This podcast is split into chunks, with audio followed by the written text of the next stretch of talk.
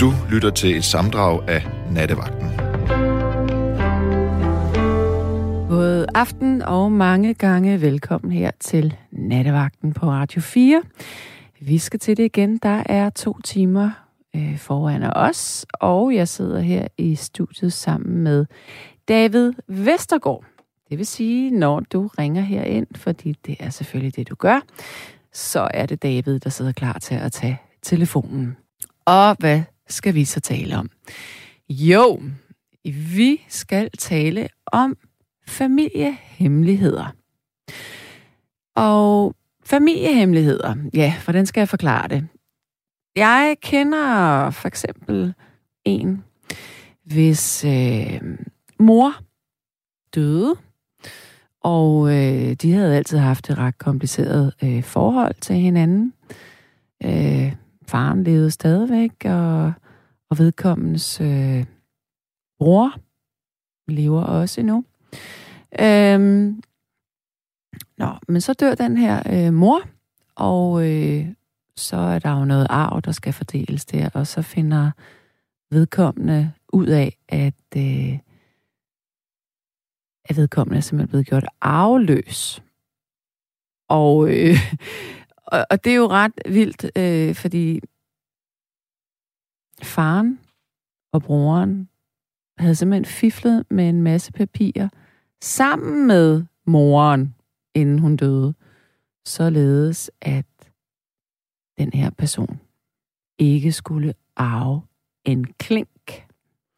Og det var ikke fordi, at, øh, at øh, vedkommende egentlig havde gjort noget. Det har bare været et ret kompliceret forhold til den her mor, Øhm, som det nu nogle gange kan være. Men alligevel at blive gjort arveløs og først finde ud af det efter døden, det er ret voldsomt.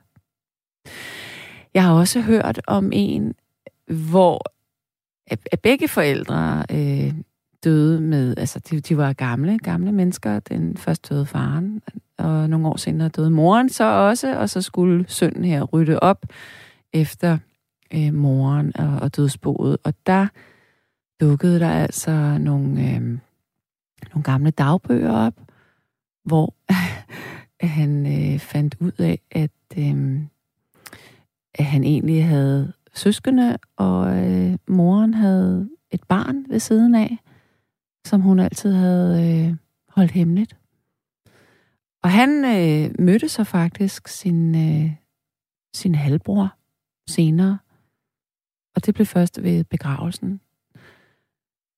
Men der er jo også de her familiehemmeligheder, hvor øh, man dækker over hinanden, mens man stadigvæk lever. Og ja, hvis du har set film for nylig, så... Nu så jeg faktisk en serie for nylig. Hvad fanden var det for en? Jo, det var en... Ja, den er sindssygt god. Den går på HBO. Den hedder Mayor, eller Mar of uh, East Town, tror jeg. Den, øh, den handler om en, øh, en kvindelig detektiv øh, i sådan et lille samfund i USA. Men i hvert fald, det er bare, der bliver der dækket over nogle fuldstændig groteske ting, fordi man vil beskytte sin familie. Og det er jo også en form for familiehemmelighed.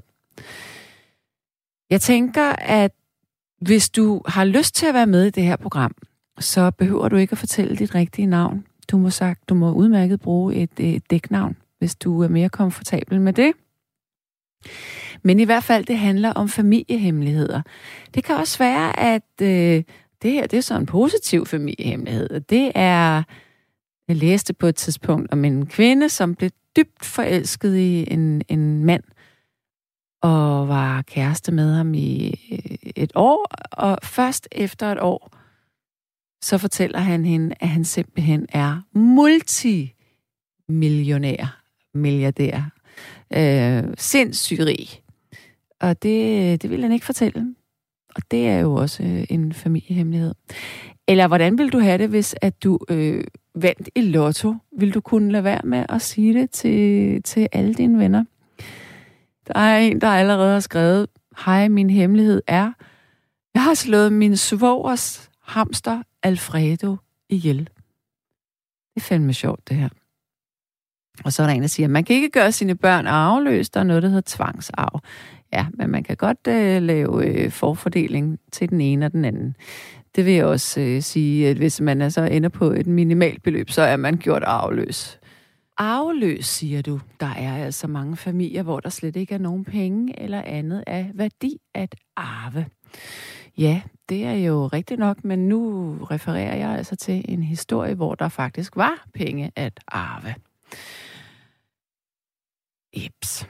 Jeg skal tale med min første lytter her i nat, og jeg skal have en Peter igennem. Hallo? Hej. Hej med dig, Peter. Er du der? Hallo, så. Det kan du tro, jeg. Hej. Nå, du har noget at byde ind på i forhold til det med familiehemmeligheder. Ja, det kan faktisk være drama en gang imellem. Ja, Så, For... Nej, men det er fordi, øhm, helt tilbage var fra... Det er fordi, jeg har... Øhm, jeg er blevet delt op, så jeg har en stefar med rigtig mor.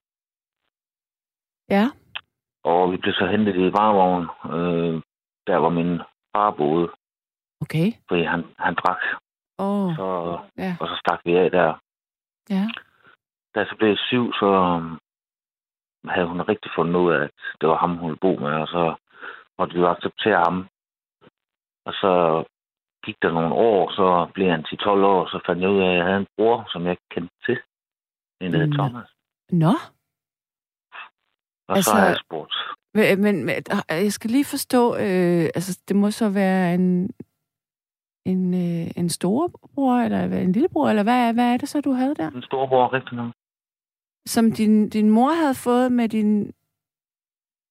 Altså, jeg skal lige forstå, hvem havde din mor fået øh, din bror med? Det ved jeg ikke. Okay, og hvor, er, hvor var han henne? Jamen, øh, det ved jeg heller ikke. Um, altså, det, historien bliver lidt mærkelig, fordi jeg er 41 den dag i dag, og øhm, her for et par år siden, der var der en, øhm, en pige, øh, Marie, jeg mener nok, hun hed. Hun havde opsøgt øh, min storebror Martin, og, øh, og skrev en lang, lang mail om, at øh, hans bror Thomas øh, er desværre død, fordi han har kørt sig selv ihjel på en motorcykel ved ret høj hastighed over Storbæltsbroen. Nå, og, øhm, og hun vidste egentlig godt, at vi aldrig rigtig havde snakket øh, sammen med ham. ja. Og det vidste han godt. Af en eller anden grund. Og Ma- så, altså, den, ham, som hun havde skrevet til. Vidste det godt? Ja. Ja. Okay. Men du får og så ville hun, Ja, så ville hun jo gerne have kontakt til os jo. fordi... Også min bror Marsen, min bror Marsen snakker med hende, men øh, jeg er ikke interesseret i det. Så i... Det, det, er trukken, det trukken så langt ud, at jeg har mistet interesse. Altså, jeg kender ham jo ikke, og nu er han død. Så.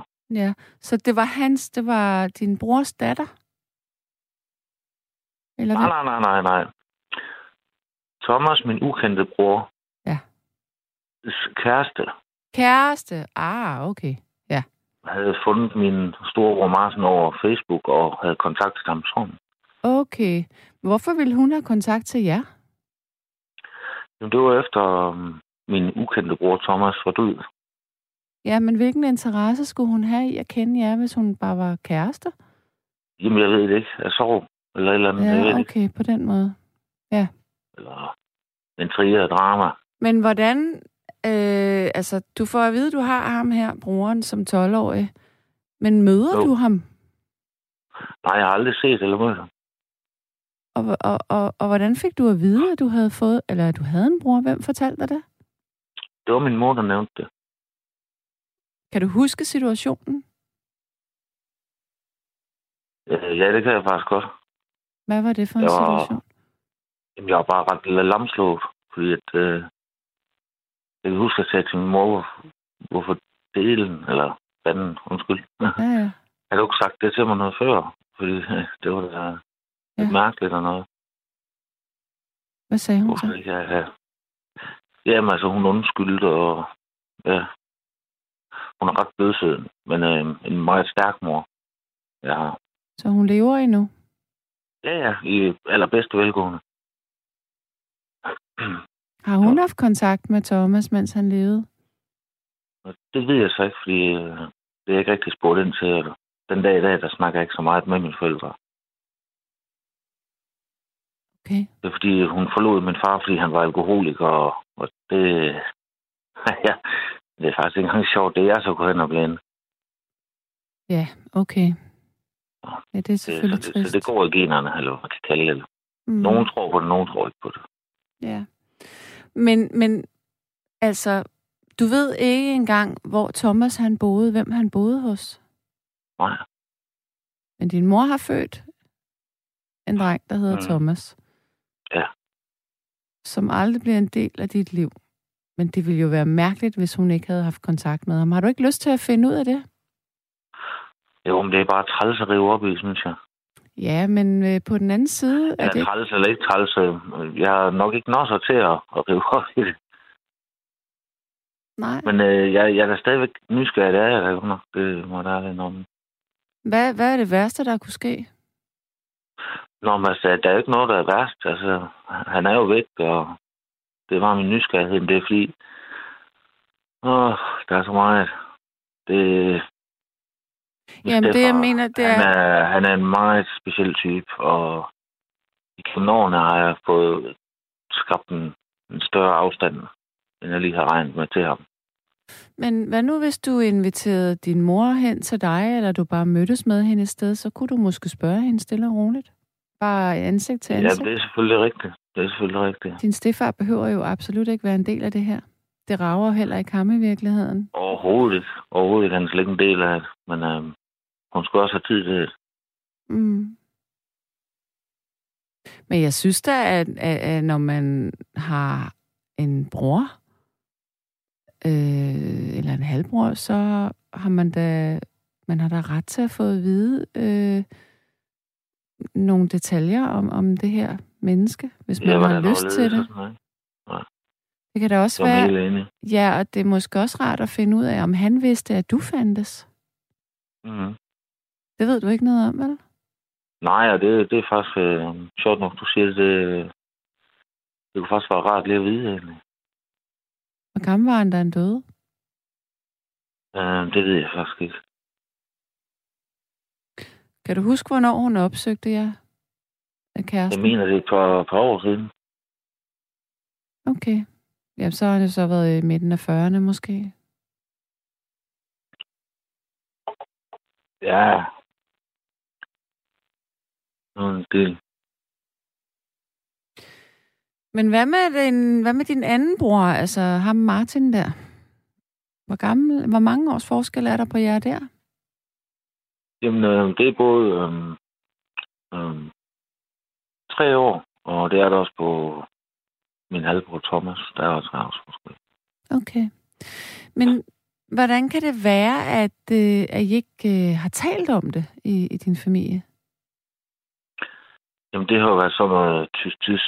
Øh, ja, Mm. ud fra aftens emne, familiehemmeligheder, ikke? Jamen, hvorfor har det det, tror du? Jamen, jeg ved det ikke. Altså, øhm, det er det, jeg så tænker, eller nu ligger jeg ned, men det, jeg ligger og tænker, det er, øh, hvis, der, hvis han har haft et specielt liv, og, eller et eller andet andet.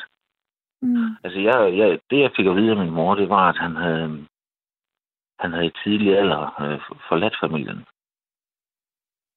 Okay. Så det, der undrer mig lidt. Mm, Ja. Det, altså, jeg kan godt forstå, at det ikke er nemt at skulle tale om, hvis det er noget, der måske er lidt smertefuldt. Men, men Jamen, altså, i og med, at jeg ikke rigtig vidste eller kendte eller har set ham, og, og nu er han død, så kan jeg ikke rigtig relatere til ham. Så nej, det, det derfor kan kan du. der ikke rigtig være nogen smerte, jo. Men Men, hvorfor men er det det... undrer mig jo. Ja, men hvis der ikke er det, hvorfor er det så noget, der er svært at tale om? Hvorfor vil, hvorfor vil du så helst ikke tale om det? Hvorfor kan du så ikke lide at tale om det? Det er egentlig det, jeg tænker. Nå, men altså, jeg ringer ind for at tale om det. Så. Ja, ja, nej, men jeg mener ikke med mig, jeg mener med din mor. Nå, Altså, jamen, altså gå til kilden. det er, jo hende, det er jo hende, der holdt det hemmeligt, så, så tænker jeg, om det, det Ja. må være okay sådan. Eller det er bare, jeg accepterer bare, og så kører på. Ja. Men den dag, din mor ikke er her mere, vil du så ikke være lidt ked af, at du ikke kendte sandheden? Jo, det er du faktisk godt i. Hvis hun tager den med sig i graven. Ja. Ja. Det er jo noget underligt noget, det her med, med øh, familie og, og halssøskende, også selvom at man ikke kender dem. Ja, du skal faktisk høre noget sjovt. Ja. Min mor, ikke, og så, um, hun har brugt enormt meget tid på at lave sådan en, um, sådan en stor brun bog. Altså, du ved, det der brune papir, der minder om, der fire ark var lidt større. Sådan en uh, mappe af pap. Ja. Og så har hun samlet sammen i mange, mange år øh, historier og billeder og tekster fra fami- øh, den ene bog hedder Min familie, og den anden bog hedder Så mit liv. Og øh, den, hvor står Min familie på, det er fra fødsel og så frem til, til nu. Ja. Um, og den fik jeg i øh, 40 års fødselsdagsgave. Og det var, der var mange blandede følelser, dengang jeg læste bog, det kan jeg godt sige det Hvad stod der? og en masse tårer og sådan noget. Jamen, alt muligt om mig, min mor, min far, min, min Mm. altså, biologiske far, og så med stefar og Mm. bedstefar, det var gået, og hvem de var, og familietræ, og... men der var ingenting om Thomas. Og det undrer Det er mig næsten som om, at hun har fortrængt det, fordi det har været for hårdt for hende måske. Det tænker jeg, du ret i. Eller Der, der, også, der, er et eller andet, øh, der, er et eller andet, øh, der stikker under der. ja, eller også så har hun måske haft kontakt med ham. Nu, nu lyttede du så på min introduktion til programmet her, og det viste sig faktisk, at, øh, at, øh, at den her øh, halvbror, der var derude, der havde Ja. moren haft kontakt med ham hele livet, men hun havde holdt det hemmeligt. Jamen, det var blandt andet en af grunden til at ringe. Ja.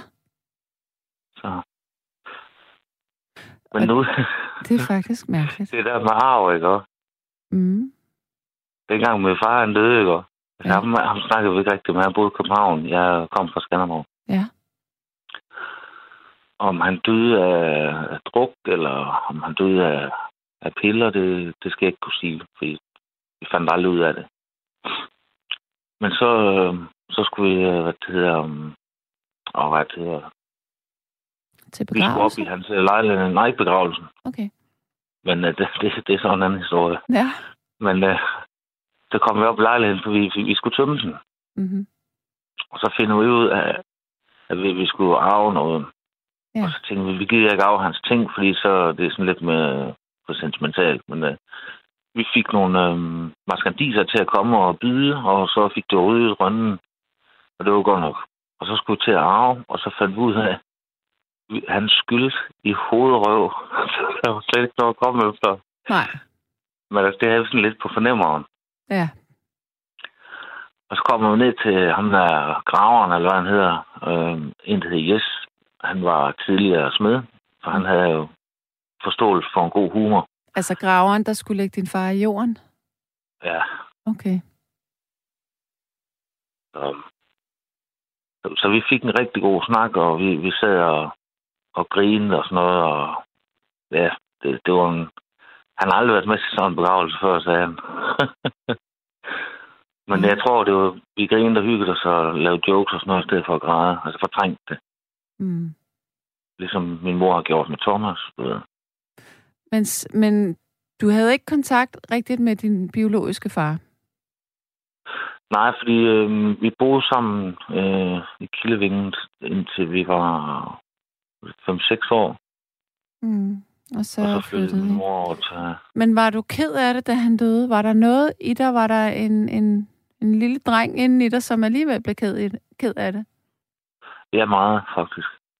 Ja, Jeg kan huske ham i de, de første fem år, at han var, selvom han drak, var et fantastisk menneske. Han var, han var en god far. Mm. Ja. Det må også have været hårdt for ham at miste sine børn. Ja, for det. Men der var til, til tider og utider, hvor han... Ja, hvad hedder det der? Det hedder maniodepressiv. Mm. Det var hans øh, sygdom. Mm. Og der var tider og utider, hvor, han, hvor det gik godt, og hvor det så gik skidt. Og når det så gik skidt, så drak han rigtig meget. Ja. Altså for at glemme problemerne, eller hvad fanden han gjorde. ja, ja, Ja. Det er jo tit sådan, det er. Og øh, det så gik generne, og jeg blev alkoholiker, så... Altså, ikke, det, er ikke- det er ikke nødvendigvis, fordi det går i generne, men øh, jeg er i hvert fald alkoholiker, og det, det er ikke nogen skam, synes jeg. Det, det, det er sgu mit eget valg. Mm. Så, så troede jeg jo hårdhændet, at jeg også var manodepressiv. Nå. Det Men er du det ikke. var, det var slet ikke det, var slet ikke det jeg, jeg fejlede. Nu får jeg um, nogle tabletter for, for angst, Ja, okay. fordi der, der er sket nogle forskellige ting øh, i mit liv før i tiden. Og det har bare hjulpet fuldstændig på mig. Ej, hvor fantastisk. Ja. Jeg drikker det halve af, hvad jeg plejer at gøre, og så har jeg fået fuldtidsarbejde som græsklipper, og jeg har det rigtig godt. Det kan godt være, at jeg er lidt øh, ensom dem, men altså, man kan jo ikke rende og, og holde fest hver dag. Altså, det er ikke det, jeg har gjort så i tiden, men altså, jeg har to venner, og så en veninde, jeg snakker med, og det er det. Og det har jeg det godt med.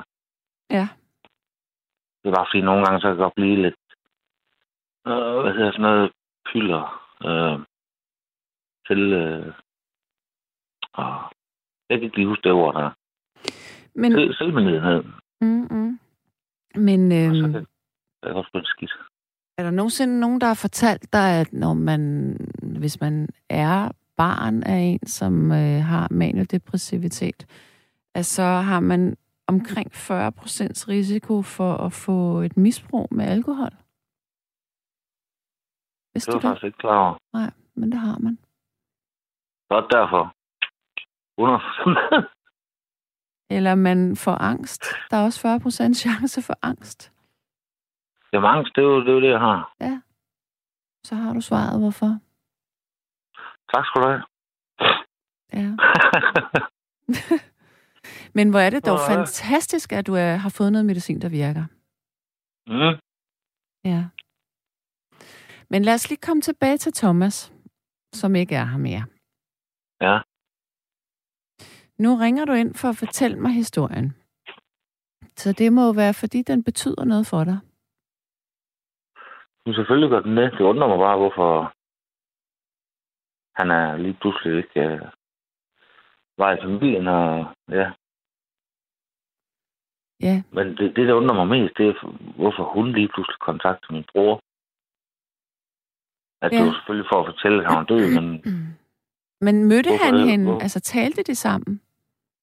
jamen, jeg tror, min bror har, har mødt hende. Og de taler sammen i hvert fald, det ved jeg. Men, men taler du ikke med din bror, siden at du ikke ved noget som helst? Jo, men jeg snakker med ham et par gange om ugen. Men det der, det er ikke noget, vi snakker om. Det, Det er lidt ligesom om, at der er sådan en, en stor mur, som hedder, altså en mur imellem dig og din bror, dig og din mor, som hedder Thomas. Og Thomas må vi ikke tale om, men han står alligevel imellem jer. Så det er Thomas, ja. man ligesom, man ser. Står, Eller ligesom et andet aftens emne. Thomas, den usynlige bror. ja, eller, ja.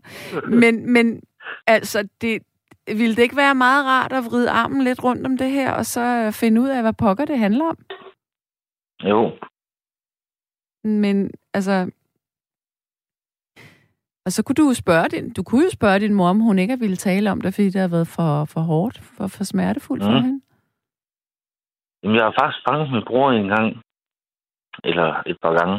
Det er fordi, min bror og min mor, de snakker enormt meget sammen om alt. Ja. Og det gør jeg ikke. Jeg snakker med min mor og min bror meget overfladisk. Ja. Uh, ikke at jeg ved, om de er noget, de ønsker, men uh, jeg, jeg føler bare ikke, at jeg bliver indvidet i de, de ting, som de snakker om. Nej. Og så en dag, så han, så han talt over, så siger jeg ved lige nok, hvorfor du spørger om det der. Det er fordi, du har snakket med Motter om det. Jeg har lige snakket med hende for fem minutter siden. Nej, nej, nej. Det var ikke derfor. Jeg var Mm. helt oppe at køre. Jeg var færdig at grine. Men har du nogensinde haft en dyb snak med nogen af dem? Ikke rigtig dyb, nej. Nej. Hvem har du Jo, så? altså, det, det har jeg om, om barndom og sådan nogle Ja, okay. ting, Det er jo også vigtigt. Ja, det er det. Det er slet ikke det, men ikke sådan dyb samtale om følelser, og hvorfor vi er kommet hertil, hvor vi er, og, og, og så videre. Mm. Og en dyb samtale, det, det er ikke ens betydende med, at man har en familie kommet sammen og drikker en masse, masse alkohol, og så kan man snakke dybt, fordi så er hæmningerne sluppen. Ja. Det, det er ikke en dyb samtale for mig. Nej. Det skal være, når man er ædru og fuldstændig ovenpå. Hvad med din bror? Kan, har, har han dybe samtaler med din mor? Ja, det er jeg ret sikker på, han har, uden at vide det. Ja. Så, Altså, jeg bliver jo sindssygt nysgerrig. Jeg får jo, jeg får jo lyst til at vide, hvad der skete. Hvorfor? Men ved du hvad, det gør jeg, fordi at jeg har, jo. jeg har tre børn, og, og den der tanke om, at, at, at det ene barn, at man, man mister kontakten til det på et tidspunkt, det er altså ret voldsomt. Det er det nu. Specielt for min mor, men øh, jeg kan bare ikke forstå, hvorfor ikke hun har fortalt mig noget om det sådan. Nej, det virker lidt som om, at hun har givet dig lidt, en lille bid øh, af kagen, men du må ikke få det hele. Nej, præcis. Men det er også ret vildt at sige det til en 12-årig, synes jeg, uden at fortælle mere. Ja. Uden at følge op på det, tænker jeg. Mm-hmm. Ja, fordi det er jo i, i en drivende udvikling, man er i. Altså, på- på Man er jo tidspunkt. stadigvæk et lille barn. Ja, ja, selvfølgelig er man det. Mm. Ja. Nå. Okay. Jamen, Peter, jeg vil sige mange tak for vores øh, samtale. Jamen, øh, det var det så lidt. Og Hvis- tak fordi jeg kunne være med. Og hvis du nu opklarer det, så ring endelig ind. Det vil jeg vil gerne lige vide, hvad, hvad følgetongen den egentlig er her. Mm. Det kunne også være, at din bror... Lytter din bror til Radio 4, tror du? Nej, det tror jeg bestemt ikke, han gør. Nej, okay. Det kunne være, han, Han er ikke den derude. type, der synes, at natten er spændende. Okay. Det var fordi min mormor, hun fortalte mig en gang. Det er fordi, jeg spurgte hende, hvorfor er du altid så sent op, mormor? Jamen, det er fordi, jeg skal lige have det sidste med, siger hun så. Nå, hvor fint. Ej, det er rigtig godt Ja. svar. Jeg skal lige have det sidste med. Nå, Ja. Men ved du hvad, Sanne, kan du nu have en rigtig god øh, nat, ikke? Jo, tusind tak. Og i lige måde. Tak Ha, for det. ha det rigtig Tak for godt. snakken. Ja, selv tak. Hej. Hej. Ja, det her det er nattevagten. Den første halve time er gået, og nattens emne er altså familiehemmeligheder. Og nu vil jeg give nogle eksempler på familiehemmeligheder fra nogle lyttere, som har skrevet ind. Kære Sanne, hemmelighed. Min store søster har holdt det hemmeligt, at min svoger døde og blev begravet. Nu er hun blevet gift med en gammel mand på 79 år. Jeg fik intet at vide om brylluppet eller festen et eller andet sted i Jylland her i sommer. Mærkelig store søster, jeg har. Hilsen fra Ejner. Ja, det er mærkeligt. God aften, Sanne. Interessant emne i nat. Det er om familiehemmeligheder vil jeg, eller da det er om familiehemmeligheder, vil jeg holde det hemmeligt. Hvis du også er vært i morgen nat, hvad med at tale om utroskab? Venlig Pierre. Jeg er ikke vært i morgen. Sande ting, at nogle forældre ikke fortæller deres yngste søn, at hans store søstre kun er hans halvsøskende. Det er langt ude. Det er i hvert fald langt ude, at man skal finde ud af det øh, senere hen i livet. Det ville have været rart at vide fra start, fordi at kærligheden kan jo være den samme, selvom at det ikke er biologisk. Og samme person har skrevet, da jeg var 12, øh, jeg var 12, da jeg ved et tilfælde opdagede, at mine tre store søstre ikke var mine helsøstre. Ja. Og der er en, der siger, temaet familiehemmeligheder er et godt tema, som flertallet kan relatere sig til. For de fleste har deres officielle og uofficielle familiehistorier. Lige fra i kongehusene til den lille skrædder. Som kronprinsesse Mary sagde i sin tale til kronprinsen til, han, til hans 50-års fødselsdag. Der er noget, jeg kan fortælle, og det er det, jeg ikke kan fortælle. Og så er der det, jeg gerne vil dele. Så ja. Og lande historier skal tages med et græn salt og lidt græn i håret. det er fra Pia Musen fra Aarhus. Øh, ja. Yeah. Godt så. I kan godt høre, at min stemme den er lidt, øh, lidt rusten her til aften. Jeg ved faktisk ikke, hvorfor den er det. jeg har egentlig ikke talt særlig meget i dag. Lidt mystisk. Nå, men... Der er en, der siger, at min hemmelighed er, at jeg har solgt min farmors blinde hund til en kineser. Det lyder som en god historie. Den vil jeg da gerne høre. Ring ind om den. Ja, men i hvert fald, hvis du ligger inde med en, øh, en god familiehemmelighed, det kan jo også være, at du har øh, været, og nu kommer vi ind i noget, man åh, skal passe på med. Det kan jo være, at du har haft en affære med din kusine eller din fætter, eller du har haft en affære med din mands søster eller bror, eller uha, ja, der er mange øh, forviklinger her. Jeg kender for eksempel, og, og det synes jeg er ret vildt det her, statistisk er det ret vildt, jeg kender to mænd, som både har været sammen med moren, men også med datteren, altså med års mellemrum. Og øh, den ene bor faktisk og lever og er gift med datteren, og datteren ved ikke, at vedkommende også har været sammen med moren. Det er sådan nogle ting, som virkelig er en familiehemmelighed og øh, som nok aldrig skal se øh, dagens lys. Vi kaster os flux ud i en ny lytter. Jeg skal tale med Pia. Hallo? Det er korrekt. Hej, Sande. Hallo. Det er dig, der har skrevet sms'en med øh, kronprinsesse Mary. Ja. Ja. Det er korrekt. Og øh, jeg... Jeg var, lige, jeg var lige, lige ved at lave mig noget isvand lige et øjeblik. Ja, det er så fint. Jeg troede lige, jeg kunne nå det, inden du ringede. Ja. Jeg tager lige to sekunder. Det er helt okay. Jamen, så kan jeg lige tage, ved du hvad, så tager jeg lige mine høretelefoner af, fordi jeg har taget en trøje på, og det er alt, alt, alt for varmt. Så jeg er et minut til mig her også. To sekunder.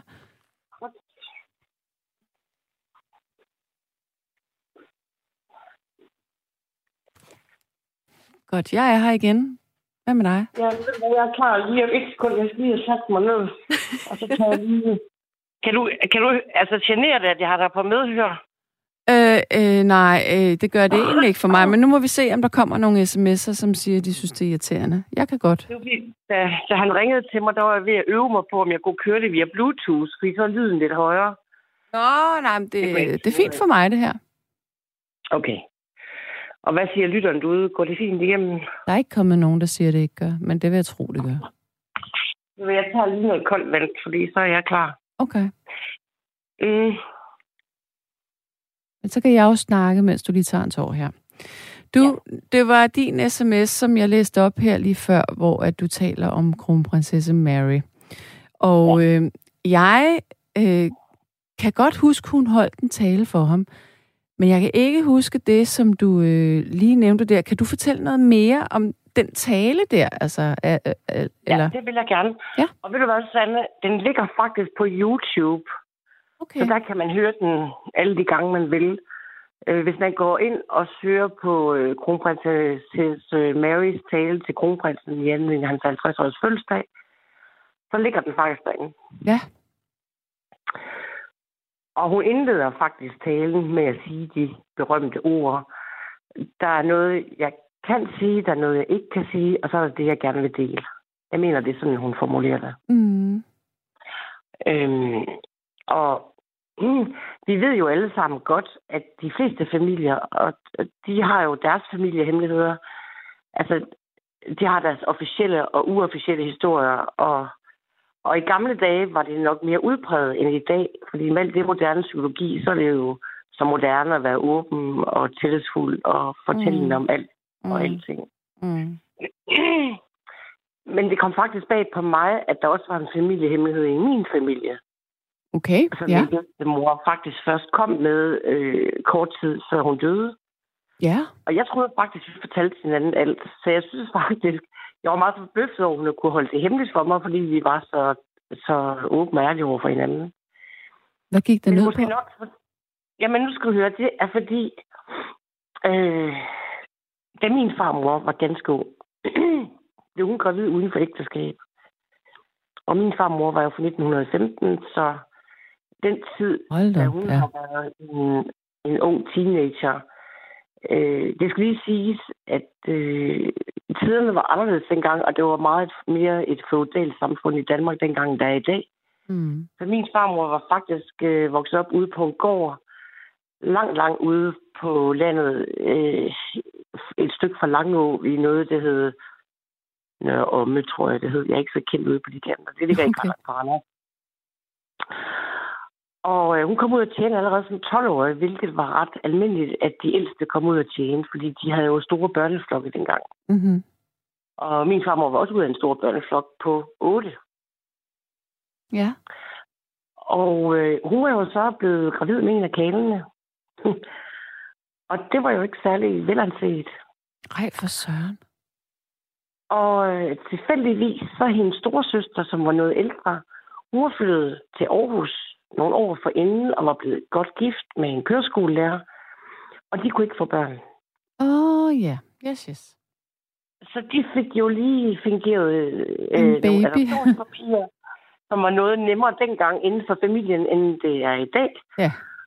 Og øh, det blev sådan en familiehemmelighed, som ingen talte om Ja. overhovedet. Grunden til, at den overhovedet blev opdaget, det var, da øh, hun gik bort, og hendes svigersøn øh, gennemgik papirerne.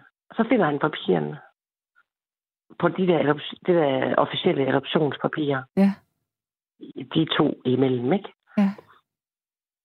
Og øh, så blev han faktisk vred, fordi hans øh, hustru aldrig havde kendt til sandheden. Mm. Så det vil sige, det der faktisk var en familiehemmelighed, det var, at øh, min far havde jo øh, to yngre søstre. Og at den kusine, de legede med, faktisk var deres helt store søster. Ja. Eller store halvsøster må det jo så have været, fordi det Ja. var en anden mand. Ja. Det, det havde de ikke vidst.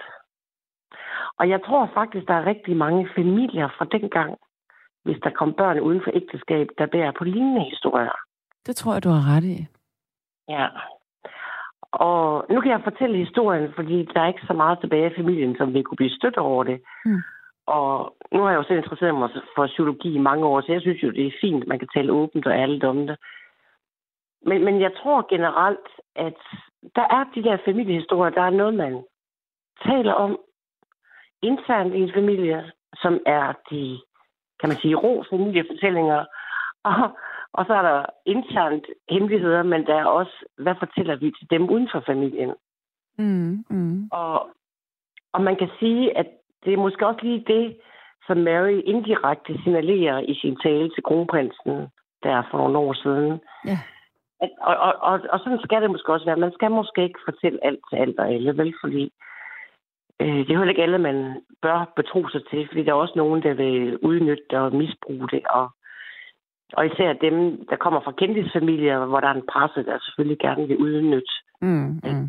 næsen, ikke? Men sig mig lige en gang, altså den her øh, pige, som, som de så havde leget med, fandt hun så nogensinde ud af, at hun faktisk var adopteret? Nej, fordi hun, hun døde faktisk øh, allerede som øh, 40-årig af brystkræft. Nej. Så hun finder faktisk aldrig ud af det, fordi der blev bare ikke talt om det, så hun vidste ikke. Nej. Og det var det, hendes mand, øh, da han fandt papiren, blev vred over, fordi han syntes, hun skulle have haft det at vide. Ja, selvfølgelig. Ja. Ej, hvor vildt.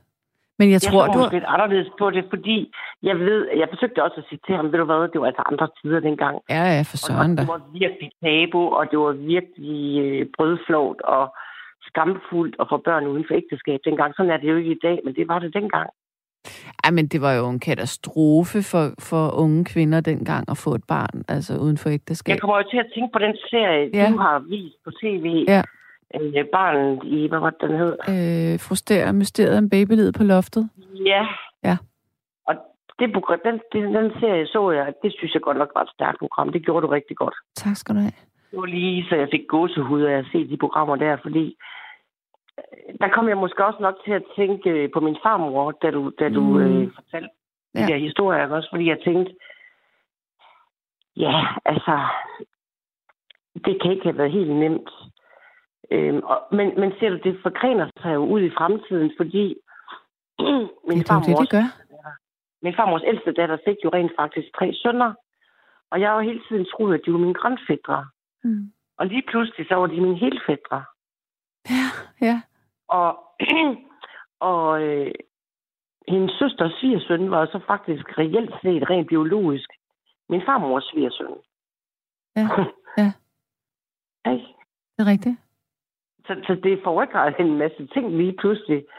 Øhm, og det, det er jo også sådan ret Det må også have været virkelig øh, mærkeligt og svært for din... Øh, nu skal jeg lige holde tungen øh, lige. Eller, øh, altså, det er din farmor, som, som bliver adopteret, ikke? Det, det, det er det, vi er enige om. Nej, nej, nej, det er nej. ikke min farmor, der bliver adopteret. Det er hendes første barn. Det er hendes første barn, der bliver bortadopteret. Yes, yes, nu er jeg med. Men, det, men må det også have været svært for din farmor at, at vide, at det her barn er ikke et, hun selv kan tage sig af? Men det bliver givet. Jeg, jeg tror, jeg tror, der er to ting i det, for jeg tog jo sådan en snak med hende, da hun så endelig åbnede op. Og to ting i det. Nu for det første var min farmor ikke sådan en støbning, der gik sådan og grundet over tingene. Hun var sådan meget Okay, Hun levede meget nu. Ja, okay. Ja. Øhm, men jeg tror faktisk, at hun var lidt lettet over at slippe af med det barn, fordi det var slet ikke et barn, hun ønskede at få. Nej. Den graviditet var ikke en ønsket graviditet. Nej.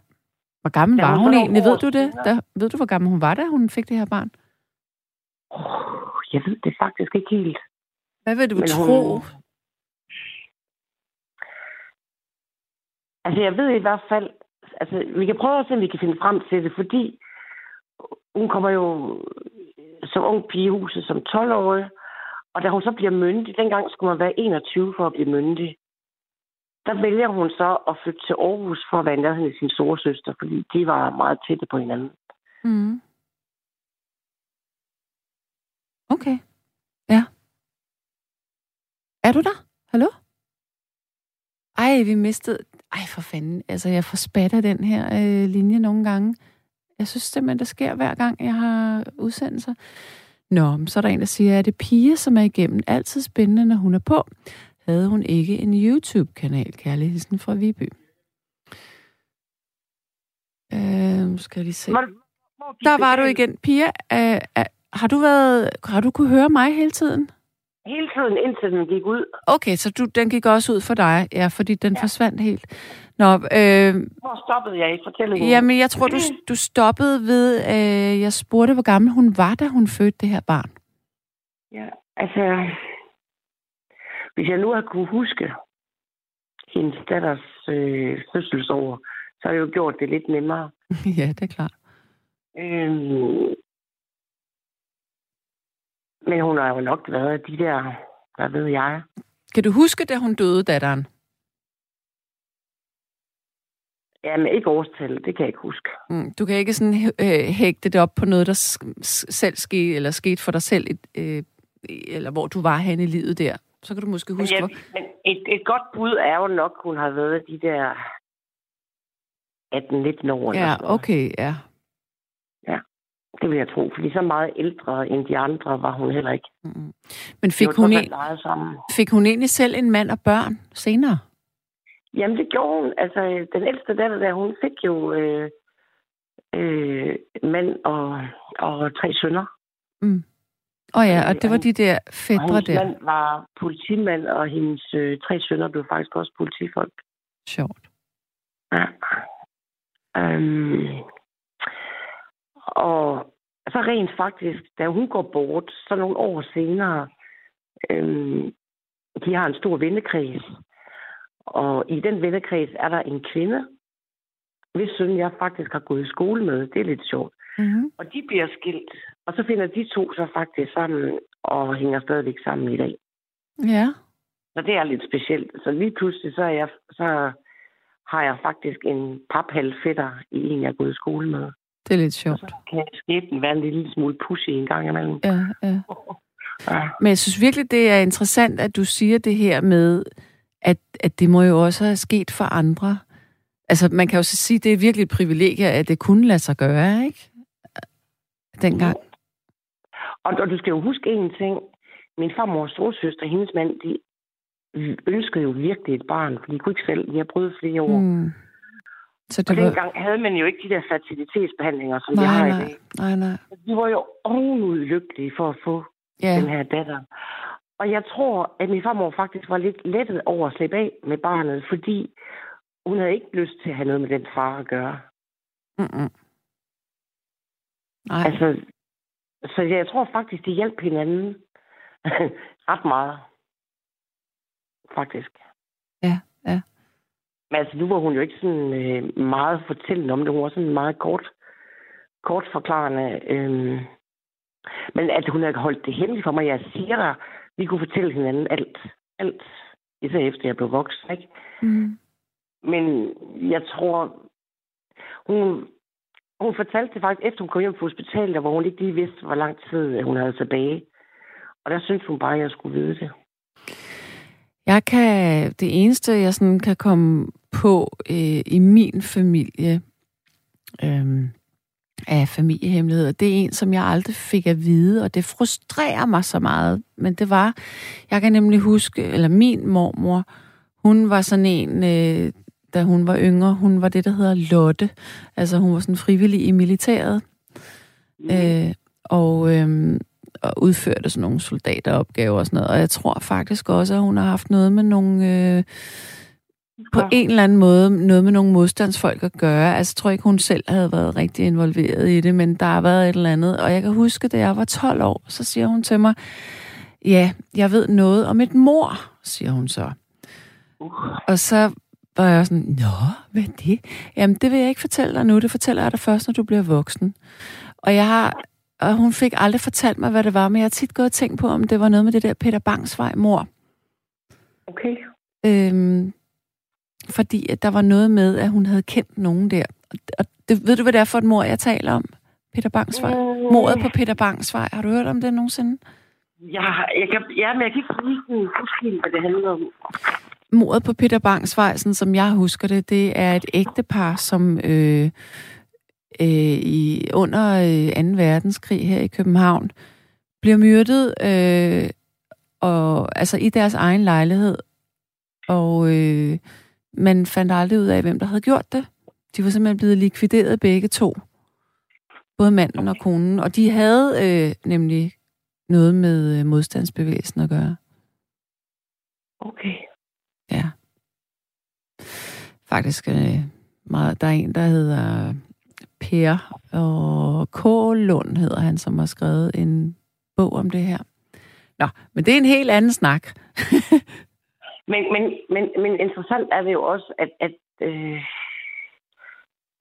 man skal også huske, at øh, dengang vores øh, bedsteforældre voksede op, ja. der havde man jo ikke alle de nyhedsmedier, som vi har i dag. Og folk, der var langt til naboerne, og altså familiehemmelighederne har jo haft mm. masser af god plads. Det har de nemlig. De har kunnet blive bevaret. Men jeg tror også, familiehemmeligheder har haft noget med skam og skyld at gøre.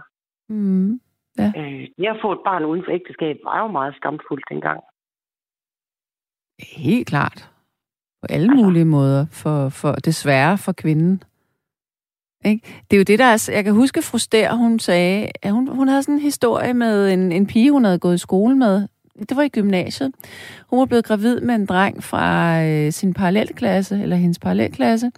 Og øh, pigen her bliver så smidt ud af skolen men drengen får selvfølgelig lov til at blive på skolen og ender med at blive jurist. Men, men hende her, der var blevet gravid, hun blev kylet ud.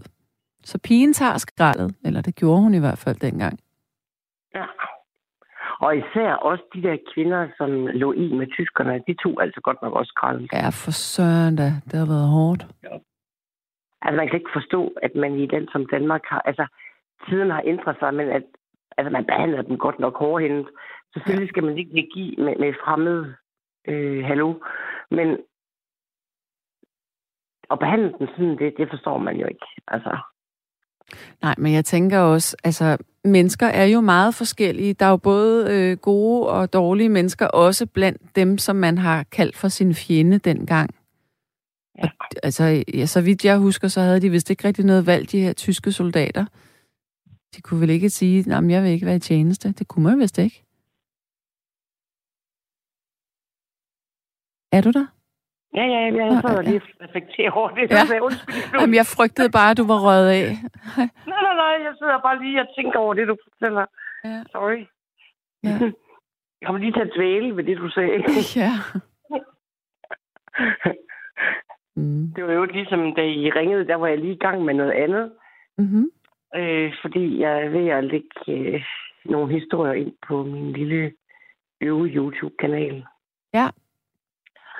Øh, og så drillede de at lægge den ind, og så, så havde jeg kæmpet med det, og så lige fik jeg et opkald fra jer, så der, jeg var lige væk et øjeblik.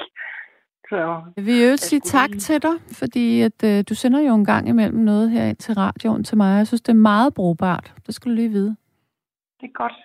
Meget øh, Ved du hvad, interessant. Jeg, jeg er sådan en irriterende type, at hvis der er noget, jeg synes er interessant og spændende, så har det altså med at dele det til højre og venstre. ja. Nej, men jeg synes, det er meget spændende noget af det. Så det, tak. Ja, noget af det, det er jo selvfølgelig i forbindelse med, at du vil uddanne til sygeplejerske, hvor jeg tænker, det, det var det. ja. ja, men jeg, blev, jeg synes for eksempel, du sendte noget til mig med hende der Louise uh, L. Hay, eller hvad hun hedder. Det var fandme godt. Ja, og ved du hvad, hvis jeg nu lige havde kendt dig noget tid før, så kunne du faktisk have hils på hende indirekte, fordi det var hende, der havde det der heyhouse.com. Og hun døde faktisk her for, var det to år siden. Men ved du hvad, hun var faktisk aktiv til øh, højt op i 80'erne. Det er rigtigt. Og inde på YouTube ligger der faktisk foredrag, hvor hun er oppe i 80'erne. Spændende. Og sidder med benene op i sofaen og bliver interviewet og er en virkelig en begavet, vidende, vis, visklog kvinde.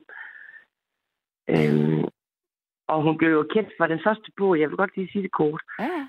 Den første bog, hun blev kendt for, det var den der Helbred dit liv. Ja, det er rigtigt. Den kan jeg huske, at jeg købte, da jeg var 20 tilbage. år eller sådan noget. Ja. Men den sidste, jeg i hvert fald har købt af hende, det var den, der hed øh, Alt er ok, alt er okay. Øh, som hun har lavet sammen med sin veninde, som oprindeligt var lægeuddannet. Mm-hmm. Øh, Mona Lisa Schultz. Mm-hmm. Og øh, i den her bog, Alt er okay, All, all is well, fordi, hvad hedder det, Louise Hay går jo meget ind for det der metamedicin. Ja. Som jo handler om sammenhængen mellem følelser og helbred. Ja. Og i den her bog, som jeg varmt kan anbefale, der fortæller, der, der, tager, der debatterer de faktisk, hvornår det er en fordel at bruge metamedicinen, hvornår det er en fordel at bruge den gængse medicinvidenskab, og hvornår det er en fordel at kombinere det. Ja. Men nu, hende, Mona Lisa Schultz, og grunden til, at jeg kan huske hende, det er, fordi jeg kommer til at tænke på Mona Lisa. Mm-hmm. En, det kendte billede. Øh, hun, hun var oprindeligt lægeuddannet, men så blev hun syg af kræft og blev opgivet af lægerne, og så søgte hun jo den alternative verden, og fik faktisk hjælp og blev helbredt. Ja. Og så gik hun hen og valgte at blive alternativ læge i stedet for. Ja. Og der er faktisk flere inden for det område, øh, sådan en som Lisa Vanken, eller Vanken, eller hvordan det skal udtales, er igen.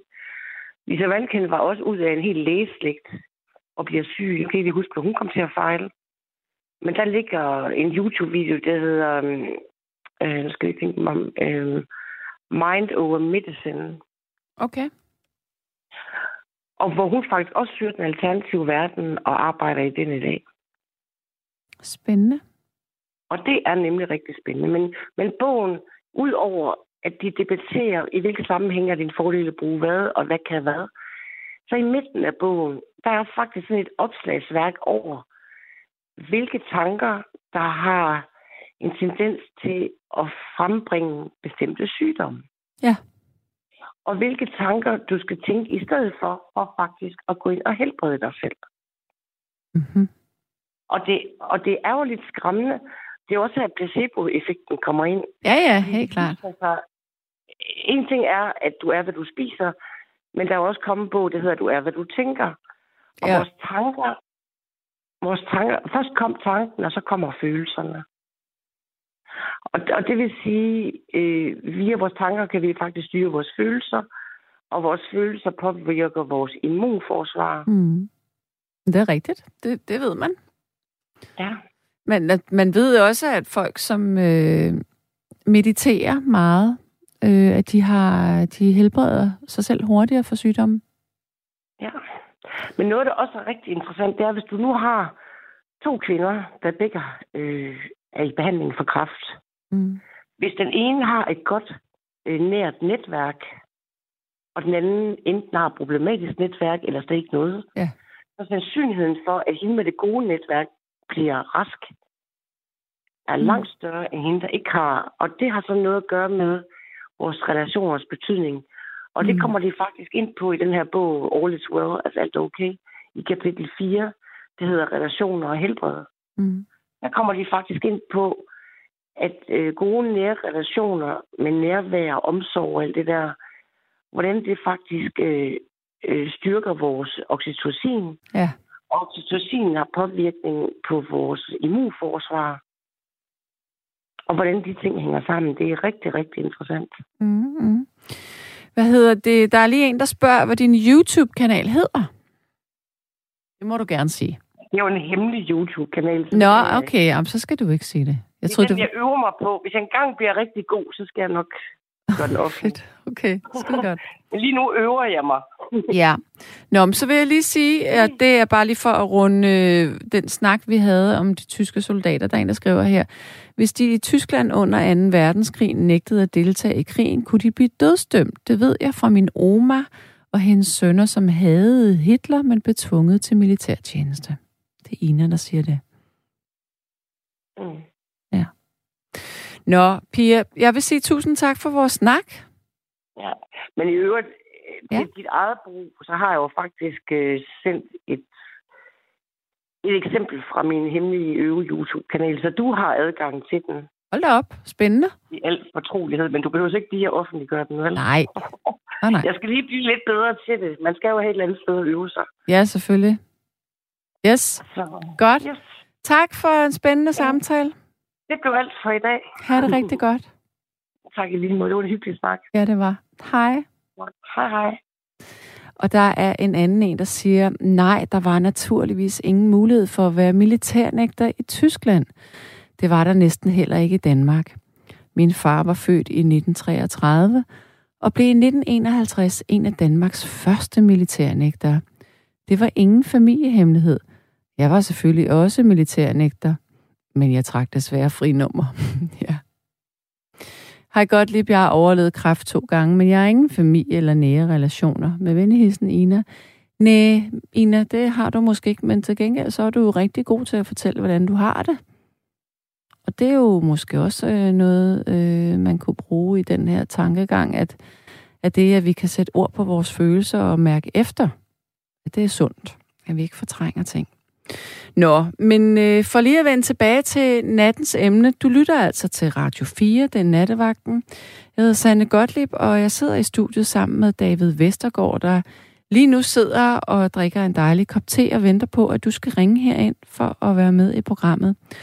Nattens emne er familiehemmeligheder. Og der er en, der kom med en lidt uhyggelig, øh, et lidt uhyggeligt scenarie her, men noget, der faktisk også selvfølgelig er hent. Der er en, der siger, at det nogensinde sket, at en bror og søster har haft samleje, uden at de vidste, de var søskende. Altså under samme scenarie, at de var bortadopteret. Og ja, det har jeg læst om nogle gange. Øh, jeg har ikke hørt om det i Danmark. Jeg har hørt om, at det skete i England for eksempel. Øh, to øh, søskende, eller et søskende par, som var blevet adskilt ved fødslen, og så møder de hinanden senere og bliver vildt glade for hinanden og bliver gift, og finder så ud af, at det er bror og søster. Ja. Øhm. Hvad står der her?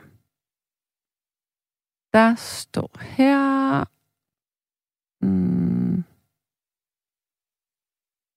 Jeg var en slags MP-politi under Forsvarsministeriet og i stor politisk forberedelse. Min familiebaggrund med vage relationer øh, til kendiser og andre bekendte, men mine stærkt betroede VIP-informationer under den planlagte kendiskarriere blev hacket og lækket af pressionsmidler fra forsvarets drenge, der gør oprør og tog min kusine som ægteskab. Nej, som, som gissel i et ægteskab. Derfor måtte jeg til sidst gå på Facebook og udlægge fake news om min familie. Det lyder meget mærkeligt.